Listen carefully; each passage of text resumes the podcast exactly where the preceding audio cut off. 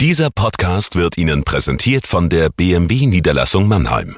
Bei uns finden Sie die größte Auswahl an BMW Neu- und Gebrauchtfahrzeugen in der Metropolregion Rhein-Neckar. Darüber hinaus sind wir Ihr Kompetenzzentrum für Elektromobilität. Überzeugen Sie sich selbst und besuchen Sie uns. Auch online unter bmwmannheim.de. Wir heißen Sie herzlich willkommen. Und jetzt viel Freude beim Zuhören. Jagoda Marinic hier mit dem Corona-Tagebuch in Kooperation mit dem Mannheimer Morgen. Ich freue mich sehr, es ist das letzte Tagebuch für diese Woche und ich habe mir überlegt, wir hatten einige politische Fragen, wir hatten einiges über die Schönheit des Tages und was mir noch fehlt bislang, ist tatsächlich der, der Humor. Wie gehen wir eigentlich um mit dem Humor in diesen Zeiten? Darf man noch lachen und wenn ja, worüber? Ich habe mir darüber ein paar Gedanken gemacht und ja, hoffe, es regt Sie an. Liebes Corona-Tagebuch, liebe Leserinnen und Leser, als das mit der Ausgangssperre anfing, bekam ich im Stundentakt Videos zugeschickt, die den trotzigen Humor der Menschen in den zuerst getroffenen Ländern zeigten. Ein Italiener, der seine Bahn im Brustschwimmen jetzt im Wohnzimmer zog. Ein Spanier, der sich am Herd als DJ ausgab.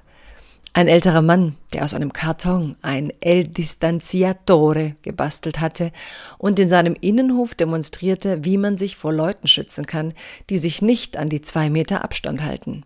Kommt einer zu nah? Einfach die Kartonflügel ausziehen. Wenig später beim Spazieren wurde ich Zeugin einer Szene, die, ein paar Meter vor, die sich ein paar Meter vor mir abspielte. Ein älterer Mann breitete einfach seine Arme aus, als eine Joggerin ihm zu nah kam und er sie mit einem Bu verscheuchte. Sie empörte sich. Als die Frau auf meiner Höhe war, fuchtelte mit der Hand vor ihrem Gesicht, als wollte sie mir klarmachen, dass sie gerade einem Irren davon gekommen war. Ich lachte. Der Herr hat doch recht. Achten Sie einfach selbst auf ihn. Meine Freunde in Spanien beschweren sich jetzt. Die Witze bleiben aus, sagen sie. In Zeiten der täglich steigenden Todeszahlen. Wo sind die Videos über Friseure, die mit zwei Meter Abstand ihre Kunden die Haare schneiden? Anfangs gab es die noch. Ohne Humor überlebt man das nicht, sagen sie. Das ist die Tragödie, die in der globalen Dimension dieser Pandemie liegt. Das zu späte Handeln aller Staaten. Doch da ist der kleine Alltag der Einzelnen, der sich weiterhin wie Leben anfühlen sollte. Leben in allen seinen Facetten. Weiter das Absurde sehen, das Komische. Die Panik der anderen nicht verurteilen.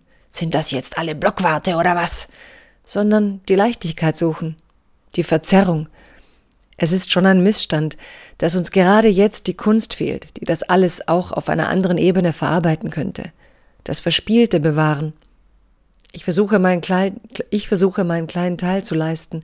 Mein Team und ich haben im Interkulturellen Zentrum Heidelberg, das ich leite, Vereine dazu aufgerufen, Hygienevideos einzureichen, damit wir die Heidelbergerinnen auch in ihren Muttersprachen erreichen.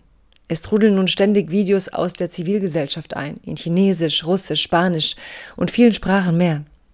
Sie zeigen, wie verspielt die Menschen auch jetzt sind, wenn man ihnen ein Angebot macht.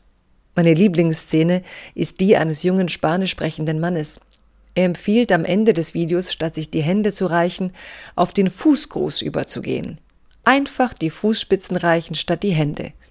Diese Krise wird uns noch so manchen kulturellen Fortschritt einbringen, denn Fußgruß wäre auf Dauer die hygienischere Variante und man hätte vielleicht nicht mehr diese mühseligen Debatten, ob man sich die Hände reichen muss, um in Deutschland zu Hause zu sein.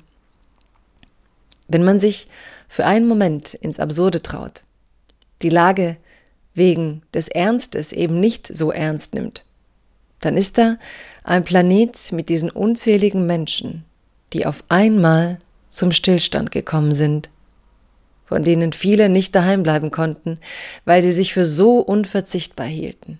Jetzt sitzen sie zu Hause und können der Welt keinen größeren Gefallen tun, als sich zurückzunehmen. Was für eine Lektion in Demut. Man stelle sich vor, was Beckett aus dieser verrückten Lage gemacht hätte.